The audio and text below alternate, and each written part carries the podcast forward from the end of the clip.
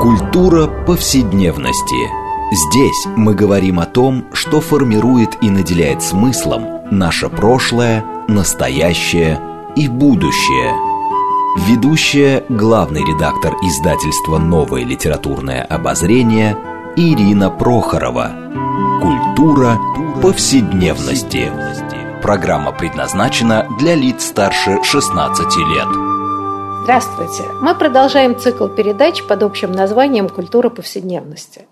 Напомню нашим радиослушателям, что эта программа посвящена разнообразным темам, связанным с нашими ежедневными практиками, различными укладами жизни, всему тому, что мы часто пренебрежительно называем бытом.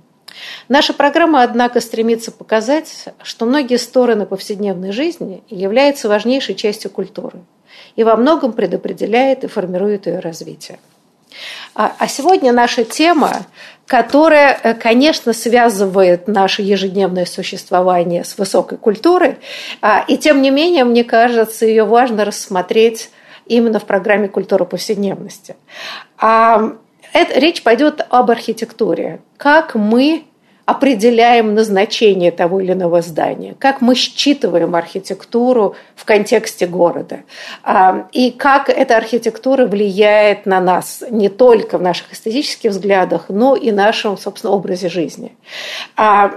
И сегодня мы, как обычно, поговорим об этом, опираясь на важную книгу, которая недавно вышла. А это книга Александра Степанова, которая называется «Очерки поэтики и риторики архитектуры». Вот. И гостями нашей сегодняшней программы как раз будут, это прежде всего автор книги Александр Степанов, кандидат искусствоведения, профессор Института Репина, доцент факультета свободных искусств и наук эс пэ гэ у. Здравствуйте, Александр. Здравствуйте, Ирина.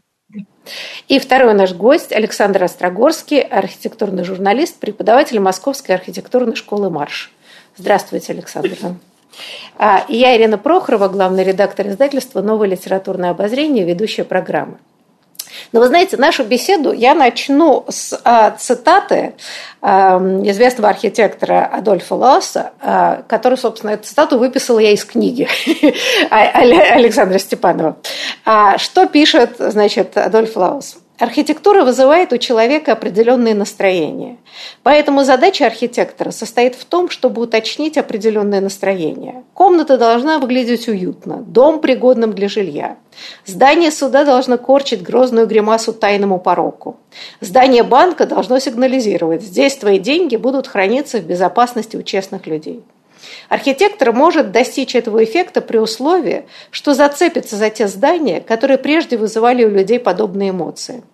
Если мы увидим в лесу холм длиной в шесть футов и шириной в три, которому лопатой придана пирамидальная форма, мы тотчас же загрустим. И что-то в душе подскажет нам: здесь кто-то похоронен. Вот что такое архитектура. А, вот, по-моему, очень яркое определение. А, и действительно, если задуматься, мы как-то внутренне, подсознательно довольно легко определяем для себя, что за здание перед нами.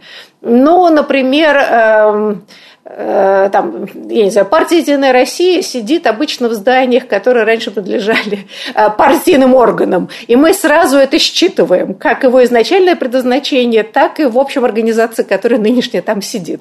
Ну, и можно продолжать очень много. Так вот, я хотела поговорить как раз с гостями. А, собственно говоря, каким образом э, формируется это наше представление о функциях зданиях? А, вот, я не знаю, начнем, поскольку у нас два Александра, я буду по фамилии. Начнем с автора книги, с Александра Степанова.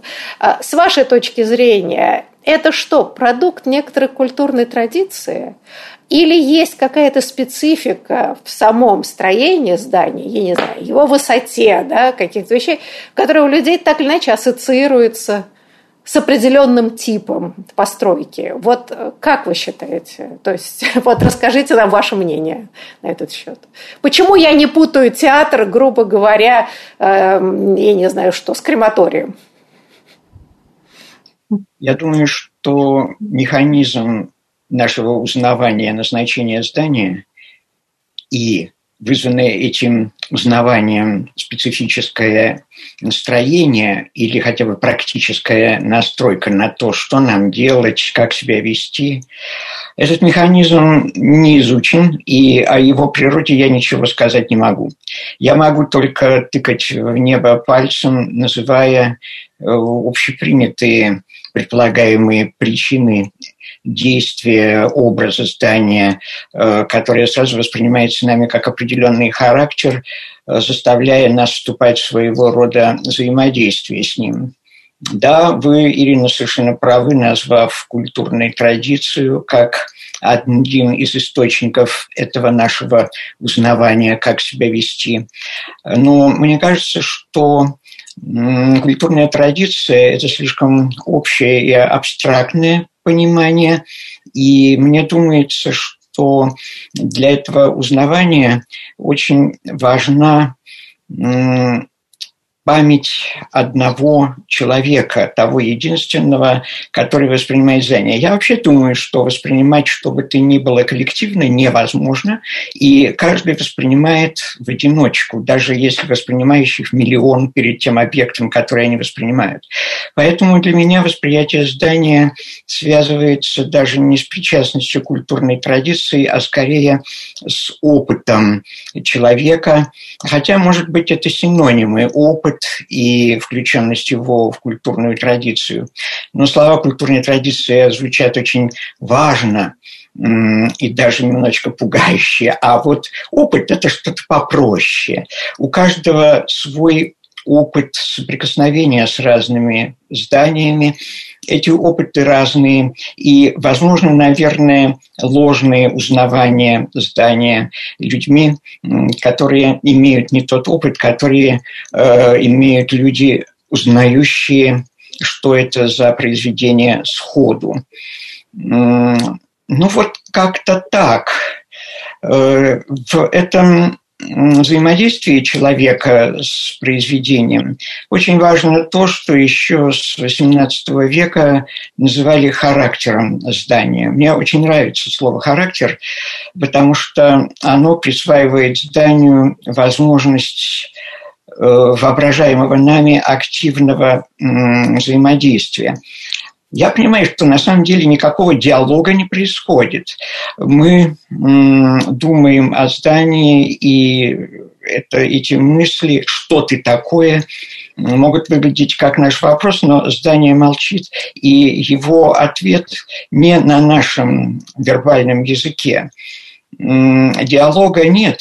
Но характер мы улавливаем. Здание действительно, как сказал процитированный вами Лоос, может наводить нас на грустные размышления, а может внушать нам уверенность, может внушать нам какое-нибудь, может быть, вполне уместное чувство веселья. Короче, богатый диапазон чувств, которые мы испытываем даже при взаимодействии с живыми людьми.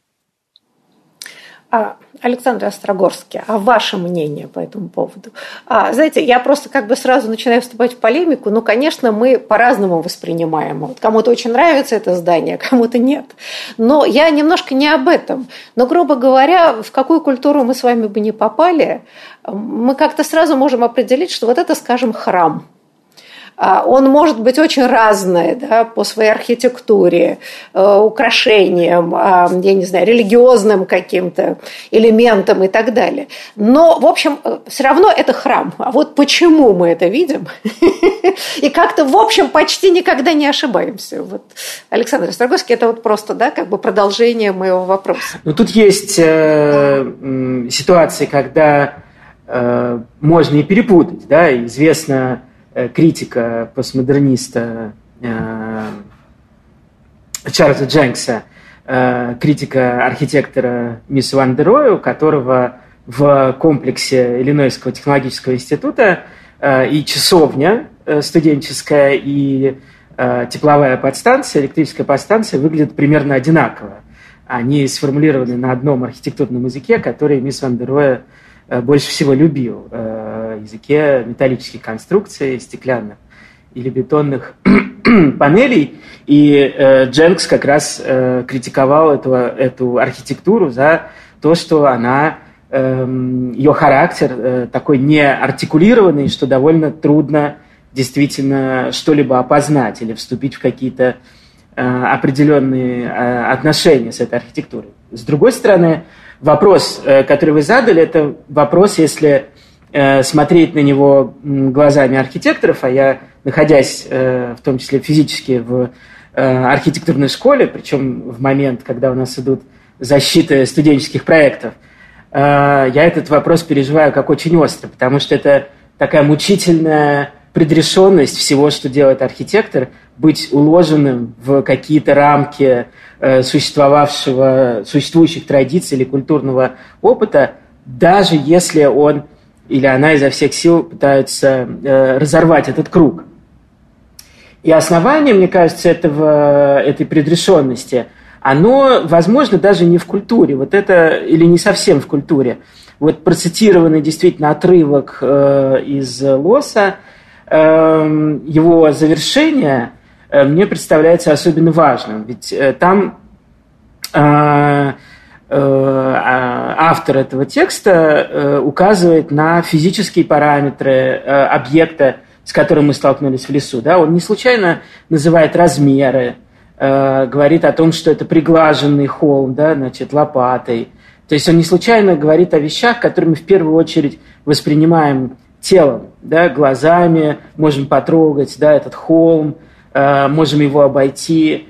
Вот это восприятие архитектуры, оно, э, как, с одной стороны, предшествует, а с другой стороны, настолько тесно сплелось с культурным, что действительно очень многие вещи мы практически без труда, как вы правильно заметили, в других странах и в других э, культурах э, опознаем их принадлежность к определенному регистру, да, например, действительно там, сакральная архитектура или государственное здание, да, или э, частный дом, да, или что-то еще. Эм, вот этот опыт телесный, э, который для большинства людей э, в отношениях с архитектурой будет э, в том числе первым и отчасти единственным, э, поскольку не, ну, не является обязанностью, да, человека все время думать о зданиях, с которыми он сталкивается. Ими, этими зданиями надо пользоваться, входить, выходить. Да? Вот. Он является базовым. И тут интересно, что действительно даже с учетом всех экспериментов двадцатого века интенсивных, но тем не менее человеческое тело и его какие-то основные параметры не изменились, не изменялись на протяжении тысяч лет. И отношения с некоторой долей вероятности, чувства, которые у нас вызывают пирамиды, да, например, и, и древние храмы, и современные храмы, могут быть похожими, хотя, как ученым, нам, наверное, запрещено делать такого рода допущения, вот. Но, а вот для архитекторов они как раз довольно естественны, да? Если человек устроен примерно так же сейчас, как и тысячу лет назад, то и переживание архитектуры у него может быть похожим, несмотря на все различия в материалах, технологиях или появлении совершенно новых интересных функций, которых никто не ждал. Да, ну вот смотрите, да, и ведь на самом деле в книге «Очерки поэтики и риторики архитектуры», ну, собственно, там и начинается, ведь в данном случае автор утверждает, что архитектура начинается с мегалитов, да, вот с этих огромных каменных строений сакральных, а до этого всякие хижины, бунгало, там, иглу, в общем, да, считается, что это то, что называется адаптивная архитектура, что это еще не архитектура как таковая, это просто вот постройки, чтобы жить. Но вот если мы посмотрим на первые эти же сакральные объекты, и о чем автор тоже пишет, что на самом деле главное определяющее в сакральных объектах – это размеры. Да, они должны быть сверхчеловеческие. И правда, я просто сейчас как лирическое отступление. Вот, честно говоря, я терпеть не могу на московские высотки, которые построены Сталином после войны, мне кажется, что они просто как-то, да, ну, совершенно инородные. Да. Ну, это мое такой любительский взгляд, да, эти здоровые такие псевдоготические здания. Но, с другой стороны, всегда есть ощущение, что когда это очень огромное, то трудно даже судить его в категориях там, прекрасное, безобразное, потому что огромное – это все-таки величественное. Я правильно понимаю, что все-таки для человека, я в данном случае к Александру Степанову, к автору обращаюсь, вот сама идея огромности, высоты, устремленности в небо всегда автоматически связана с сакральностью объекта. Что, ну, можно построить маленький уютный храм, что делается, конечно, но величие, да, вот ты видишь, когда огромное строение, но вряд ли ты думаешь, что это там, я не знаю, какое-то заурядное здание, это всегда связано с каким-то, ну, я не знаю, вызовом, да, я не знаю, богоборческой идеей или, наоборот, поклонение Богу, но всегда связано с какими-то сакральными объектами. Так ли это? Ирина, сначала я хочу отозваться на то, что сказал Александр. Да, Мне пожалуйста. нравится то значение, которое он придает телесности как основе нашего переживания архитектуры. И мне думается, что в силу того, что я согласен с Александром, что за десятки тысяч лет наша телесная природа мало изменилась, не изменилась также и наша способность, я думаю, несмотря на эти десятки тысяч, придавать зданиям одушевленность и воспринимать их антропоморфно. Поэтому... каким бы ни было здание, сколь бы абстрактна ни была его форма, мы всегда думаем о нем, что это он, оно, она, у них есть пол, у них есть возраст, у них есть какие-то признаки социальной принадлежности. И действительно этот контакт устанавливается, по-видимому, без помощи нашего сознания, без помощи культурной традиции, а в силу вот этого первобытного антропоморфизма, который остается в нас навсегда. И я думаю, мы сильно проиграем, если мы от него освободимся. Теперь э, о величине. Для меня было важно, что э, архитектура возникает тогда, когда люди предпринимают большие усилия, которые не оправданы сугубо плоским таким практическим приспособлением к условиям окружающей среды.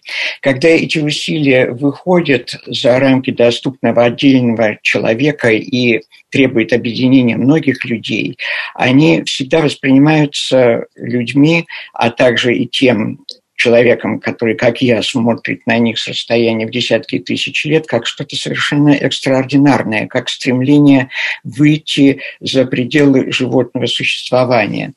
Поэтому для первой фазы возникновения архитектуры это сверхчеловечность в размерах и в весе того, что им удавалось каким-то чудом поднять, действительно была, были чрезвычайно важными э, констатациями их стремления стать людьми. Но это не значит, что в последующие времена именно высота сооружения, его объем определяют то, будем ли мы воспринимать его как нечто устремленное в трансцендентный мир или не будем. Высокими могут быть и сооружения, совершенно не претендующие ни на что сакральное. Их сейчас очень много по всему земному шару. И это привычная, собственно, форма использования территории, более или менее интенсивная, и все тут. Хотя, конечно, в небоскребе есть своя досто... свое достоинство и своя семантика, выходящая просто за пределы сугубо экономических интересов. Так что не размер все-таки определяет, не высота определяет то, архитектура перед нами или не архитектура, а, я бы сказал, прежде всего, наша способность воспринимать это как существо и, наверное, Во-вторых, архитектура это или нет, зависит от того, приложены, специаль... приложены или нет специальные усилия для того, чтобы это здание вошло в наш обиход. Или его строят тяп-ляп только для того, чтобы что-то сделать. Ну, допустим, хранить дрова и все тут. Ну, тогда это то, что вы называете постройкой, а не зданием. А, да, некоторое такое подсобное, я не знаю, помещение в каком-то смысле. А вот да. э, мой вопрос к, ко второму Александру. Я не знаю, Александр Острогорский, вы хотите что-то добавить, может быть, да, к рассуждениям? Или, или как бы я могу задать вам следующий вопрос? Я хотел добавить, добавить, наверное, что, мне кажется, еще интересным смотреть на этот вопрос э, размеров и значения не только из перспективы того, кто создает, но и из перспективы того, кто сохраняет. Да? Мне кажется, удивительно не только то, что Стоунхендж был построен, но и что он сохранился. Это говорит о его значении, может быть, даже больше, чем усилия, которые надо было предпринять. Да? Ведь для того, чтобы его построить, ведь...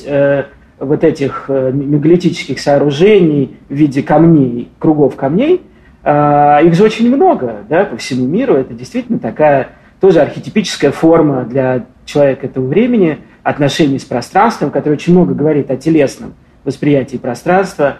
Вот. Но действительно Стоунхендж выходит, да, за рамки э, обычного, и ему посвящено очень много... И не, не только исследований, но и, например, попыток реконструкции, одну из них, да, или объяснения предпринимал Исаак Ньютон, например, да, пытаясь понять, что же это за сооружение. Да, там, архитектор э, паладианец английский Иниг Джонс пытался нарисовать реконструкцию этого объекта, который в это время был, как и сейчас, да, полу такой в, в половинчатом состоянии. То есть вот это, мне кажется, тоже очень интересно, какие здания становятся частью нашего культурного опыта. Сегодня какому человеку Стоунхендж не покажешь, ну, это то, что я в том числе со студентами прохожу, да, я показываю Стоунхендж, иногда специально делаю картинку такой, чтобы нельзя было точно его опознать, да, и спрашиваю, какая форма этого сооружения, и студенты, конечно, сразу говорят, что это круг, хотя там нет ни одной законченной окружности сегодня, да, поскольку он, да, в руинированном, да, состоянии.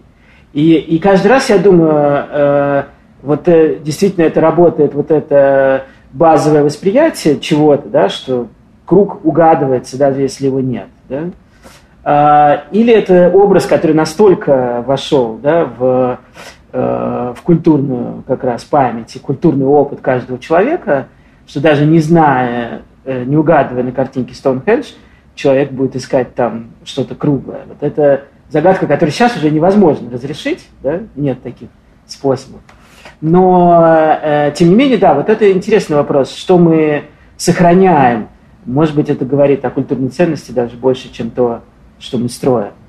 Но вот все-таки Александр Степанов упомянул идею, что есть высотные здания, которые...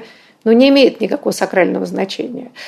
Но, с другой стороны, все, когда мы увидели небоскребы, и хотя они и строились, скажем, прежде всего в Америке и по всему миру, как, не знаю, офисные здания, как, в общем, здание для проживания, для экономии, казалось бы, просто место, но все равно ведь возникает какое-то особое чувство, видя эти здания. Более того, мы же знаем, что архитекторы по всему миру соревнуются, кто построит здание выше.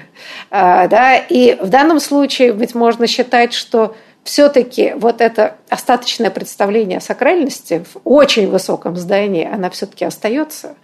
Мы сейчас вынуждены уйти на перерыв, но после перерыва я надеюсь, что наши гости как-то поговорят на эту тему, иначе зачем бы современные, казалось бы, люди, которые прагматичны и так далее, бесконечно строят вот эти невероятно огромные башни. Не переключайтесь, пожалуйста, после перерыва мы продолжим разговор об архитектуре, да, и как она влияет на наше восприятие, и как мы воспринимаем здания, и что мы прочитываем в них.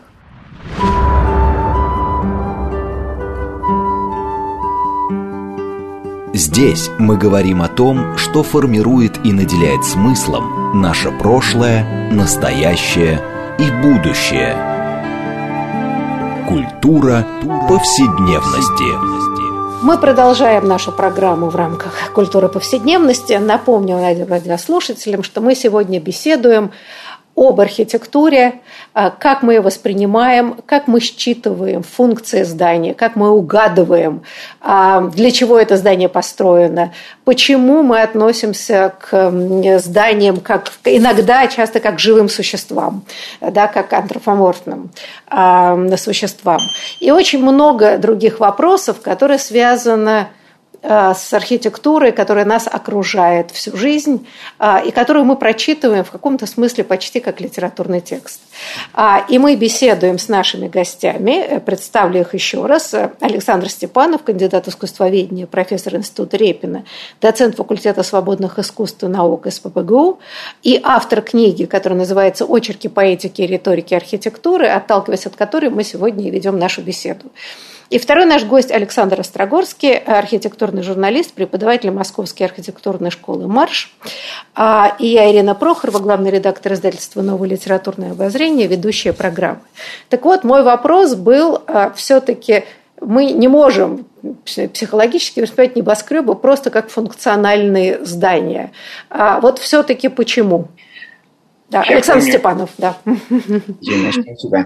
Я помню, что небоскребы стали меня восхищать буквально с тех пор, когда увидел первые их фотографии. Это было где-то в последних годах учебы в школе. Я кончил школу в тысяча девятьсот пятьдесят седьмом году, и тогда только что появился и мог быть кое-кому доступен журнал «Америка», и то, что я видел в этом журнале, связывалось у меня в единый восторг от мощи этой экономики, мощи этой индустрии, этого гордого духа просперити, и это связывалось у меня еще и с большой любовью к джазу.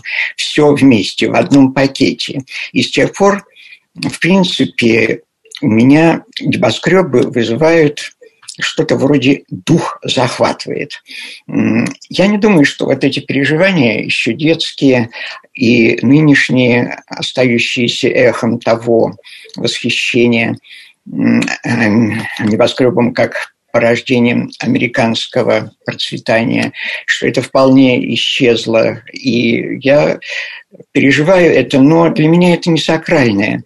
Это что-то связанное с культурными ценностями, с ощущением э, жизненной мощи, силы. Но мне не очень нравится то, чем стали небоскребы э, в тех странах, где их, можно сказать, экспортируют из э, западного мира, и где они становятся скорее знаками э, символических каких-то претензий на то, чтобы э, о тех, где стоят эти небоскребы, думали, и чтобы они вызывали вот такое же восхищение, которое я ребенком испытывал, перелистывая журнал «Америка». Для меня очень важно... Уместен небоскреб или неуместен. Уместность небоскреба связана у меня прежде всего с его первоначальной вот этой функцией – выжать из земли как можно эффективнее, как можно большее количество полезной площади и сделать существование человека компактным и тем самым, благодаря компактности, не расползаться по природе. Когда небоскреб ставят в каком-нибудь регионе, который не может обладать, не хочет обладать, не нужно ему это обладать той мощью, на которой возросли первые небоскребы, и потом, соревнуясь друг с другом, росли все выше и выше в Чикаго и в Нью-Йорке, у меня возникает ощущение полной неуместности э, и восприятие небоскреба как просто дорогого фетиша, которым можно похвастаться перед теми, кто приобрели, может быть, фетиш меньшего размера. Для меня ярким примером вот этой фетишизации является Лакто-центр, который построили у нас в Петербурге. Вот уж он и... точно неуместен у вас там. Соглашусь, простите. Он, он уместен, потому что это э, территория на отшибе города. Она никак не связана с интенсивными деловыми или экономическими функциями нашего города. Э, и она становится, эта штуковина, вот таким фетишем.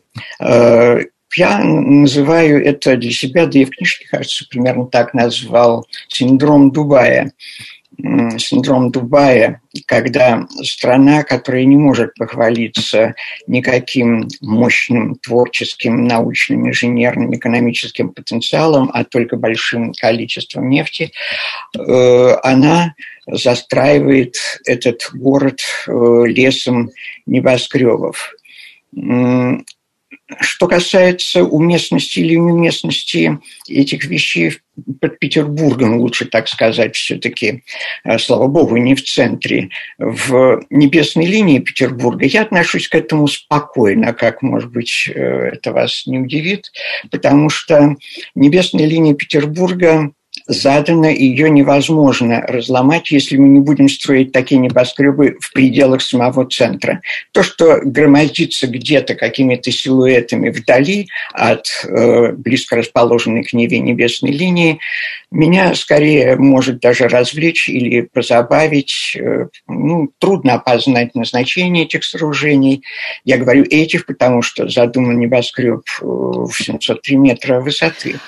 Вы знаете, ну да, Ну, я, например, простите, как-то даже понаслышке, зная, как строился Петербург, в общем, в некотором смысле это же тоже экспорт был, я не знаю, итальянской архитектуры, которая, ну, точно не подходила, скажем, для климата Петербурга.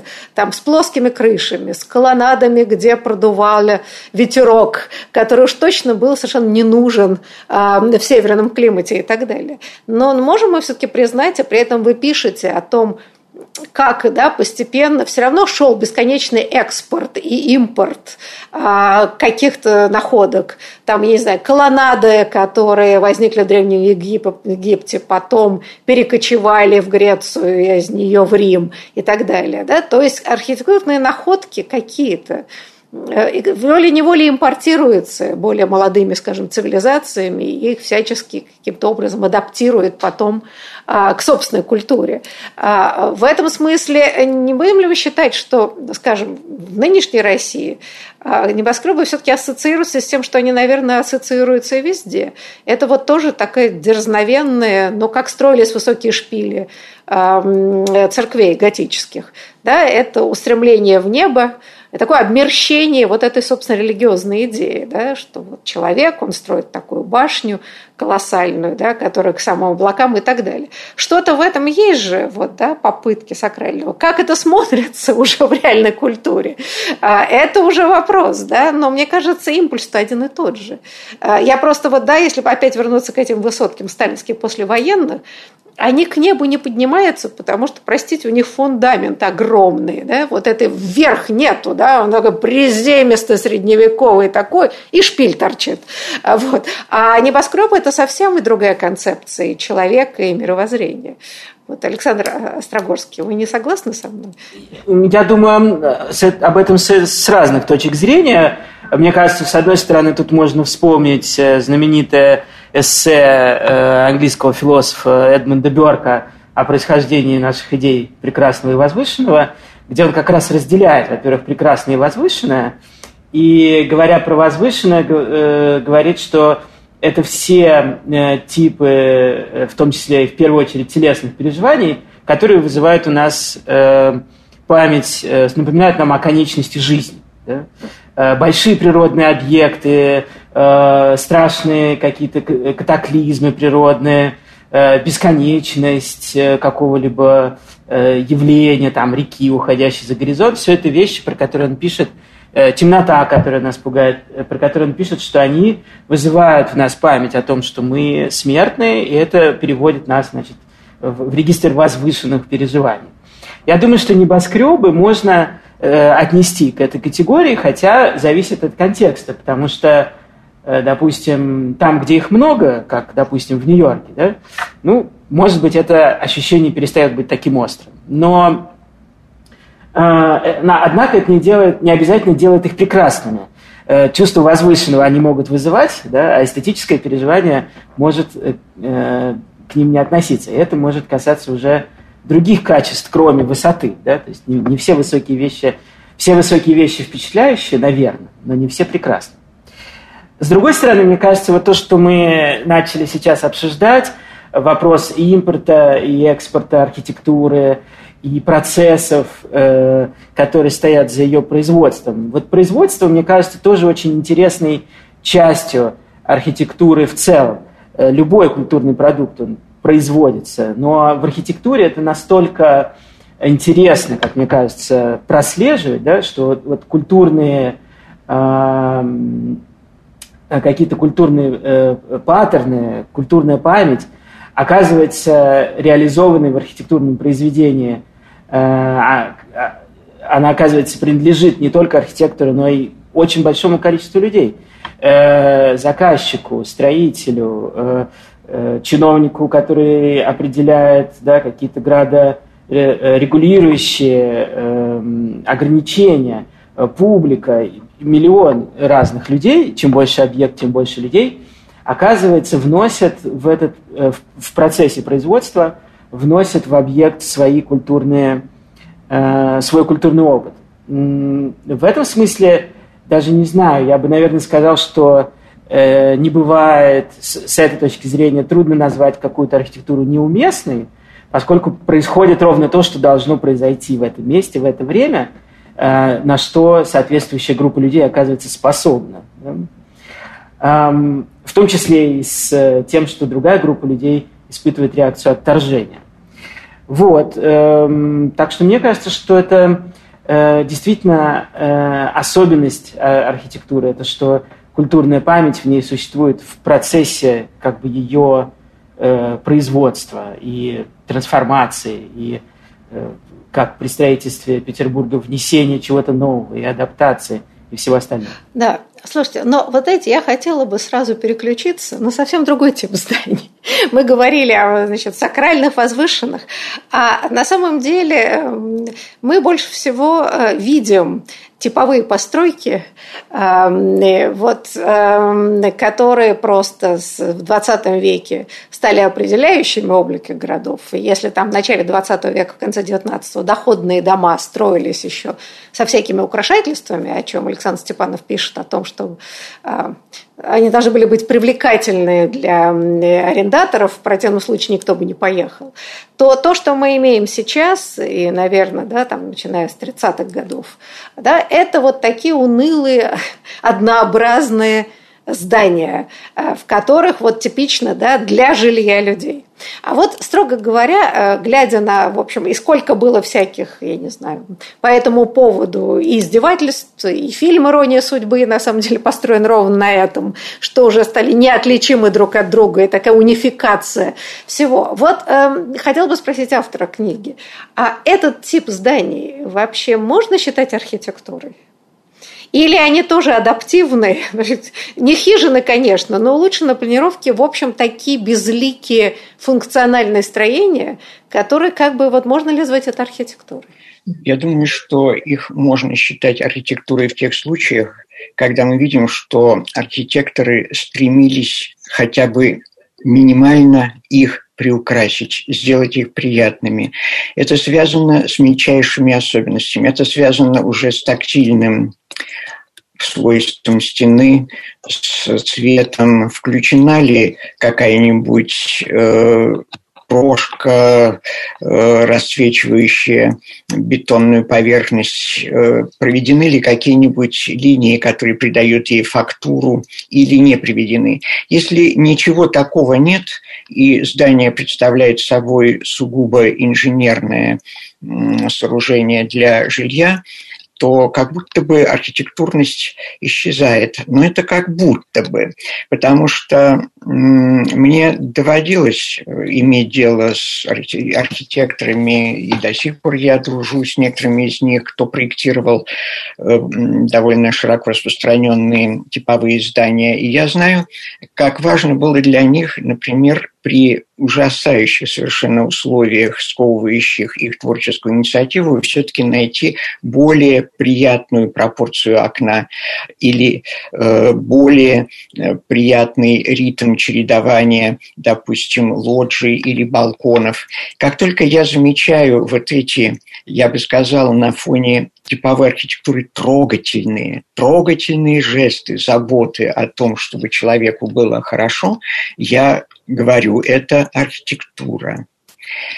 Кроме того, Ирина, я думаю, что типовое домостроительство, которое, по сути дела, было одним из главных факторов, убивших улицу как настоящий канал человеческой коммуникации между берегами, это типовое домостроительство само собой могло бы или может, или, может быть, даже уже прекратила играть господствующую роль в нашей жизни. Как только мы вообразим, что архитектору, пусть даже он связан с какими-нибудь типовыми средствами производства архитектурных деталей, нужно поставить свой дом, буквально примкнув его к другому дому. Как только возникает вот это условие «примкнуть» торцом свой дом вплотную к другому, чтобы они стояли на одной линии, это исключает абсолютную одинаковость двух зданий. Это очень важно. Улица разрушена типовой архитектурой, но улица, если обращать на нее должное внимание и считать настоящей улицей только то, что было создано архитектурой, начиная с семнадцатого и кончая девятнадцатым веком, улица может ее и восстановить. То есть придать, я хочу сказать, придать даже индустриально созданным зданиям человеческий облик. Александр Острогорский, а вы что скажете? Я скажу вот по поводу разделения архитектуры и неархитектуры и типовой архитектуры в этом, на этой линейке. Я, наверное, предложил бы не, не исключающие другие, но такой способ определения. Что если мы скажем, что все, что сделано человеком, который э, по меркам этого общества назначен быть профессиональным архитектором, мы скажем, что все это архитектура, а все, что сделано какими-то другими людьми, мы будем называть разными другими словами. Тогда э, мы обнаружим, что на протяжении там, девятнадцатого-двадцатого века, в, по крайней мере в западном мире, количество вещей и типов зданий, и объема, э, которые делали профессиональные архитекторы, увеличилось на много порядков. На много порядков. То есть вещи, которыми занимается сегодня архитектор, двести лет назад да, люди делали сами. Многие вещи. Да? Вот. Или делали люди, которых не, которые не назывались архитекторами, или их не считали таковыми. Мне кажется, что это очень интересная э, ситуация. Я не знаю точно, как к ней относиться. Но она э, вызывает действительно э, вопросы о... ну, буквально основах Вселенной, да, переходе качества в количество энергии, в тепло и так далее. Да. Можно ли делать так много вещей, при этом делая их такими же красивыми, как двести лет назад делался один другой дом? Да? Вот это, мне кажется, вопрос. И действительно, с другой стороны, если говорить о культурной памяти и об, ну, о каких-то культурных координатах, я не думаю, что есть человек, даже не являющийся архитектором, который бы хотел что-нибудь сделать безобразное, специально. Ну, это только художники ну, это делают, да? Вот. То есть всем остальным людям хочется сделать красиво, даже если это очень простая и дешевая вещь, и массовая. И в этом смысле интересно действительно поговорить о том, как меняются вот эти критерии красоты, и действительно, что вещи, которые есть определенный ритм да, панелей, э, это уже достаточно красиво э, в там, шестидесятых годах по сравнению с там, чем-то. И что, когда этих вещей стало много, этого вдруг перестало, не вдруг, но постепенно, перестало хватать этого, да? э, вот этого просто ровных как бы, панелей, хорошо уложенных в, в стену. Э, Мне кажется, да, все это очень такие интересные процессы, но тут есть что-то связанное с количеством и качеством, а не только с э, самими э, ориентирами тех, кто делает эти вещи. А, вы знаете, ну, а, вот он... Ирина, да. Простите, mm-hmm. а можно мне отозваться на слова Александра об уместности? Если да. я правильно понял, Александр сказал, что архитектура не может быть неуместной. Но мне кажется, что этот вопрос решается не только в зависимости от того, как что соотносится в нашем восприятии из наличной архитектуры, на которую мы смотрим. Это, честно, связано со временем. Если мы находимся в том времени, когда признается уместным строительство того, что по меркам здравого разума вообще-то не должно было бы здесь появиться, вроде бы это означает, что общество готово это принять. С этой точки зрения это будет уместное вторжение в сложившуюся среду. Но, допустим, это безобразное состояние общества меняется на более разумное, и тогда мы узнаем, что та архитектура была, оказывается, неуместна, что... М- что место, где она была поставлена, было больным, и поэтому она возникла в этом месте. Не знаю, согласен ли со мной Александр. Знаете, к сожалению, мы не успели еще даже ничего обсудить, а программа наша завершается. Я хотела бы только в конце сказать, что что касается вообще советского периода архитектурного, об этом, наверное, стоит поговорить в отдельной программе, мы это обязательно сделаем. Но мне кажется, когда принимались государственные решения о строительствах, о чем вы пишете, да, главная была задача как можно дешевле сделать так, да, чтобы удешевить строительство зданий, чтобы как-то всех рас, рас, расфасовать по коммунальным квартирам. Я думаю, общество никто не спрашивал об уместности. А, да, это было принудительное строительство, и, надо сказать, никакого энтузиазма, по-моему, общество это не вызывало, но общество действительно и не спрашивали. И я, на самом деле, давно мучаюсь вопросом, который я, наверное, задам в какой-нибудь следующей программе, да, насколько все-таки вот эта модернистская архитектура, вот, ну, собственно говоря, которая, мне кажется, в общем, в хрущобах отразилась уже там почти в гротеске, насколько она все-таки связана с каким-то, в общем, трагическим таким расчеловечением двадцатого века, где элементарные человеческие потребности, да, в пространстве, да, в свободе передвижения, вот эта приватность, территории приватности и все прочее были просто нарушены грубым образом. Да, и как, мне кажется, сейчас общество пытается раздвинуть эти границы. Мы даже видим, что эти хрущобы как-то пытаются действительно приукрасить, плиточкой обложить, то есть гуманизировать эти, в общем, постройки. Но это, правда, большой-большой вопрос, и я надеюсь, что к этому обсуждению мы обязательно вернемся. А я благодарю гостей. Большое вам спасибо за очень интересную беседу и до будущих встреч. Спасибо, Ирина. Спасибо, Александр. Всего хорошего. Спасибо. А нашим радиослушателям хочу сказать, что расшифровку нашей дискуссии впоследствии вы сможете прочесть на интернет-портале «Горький». Оставайтесь с нами и до будущих встреч.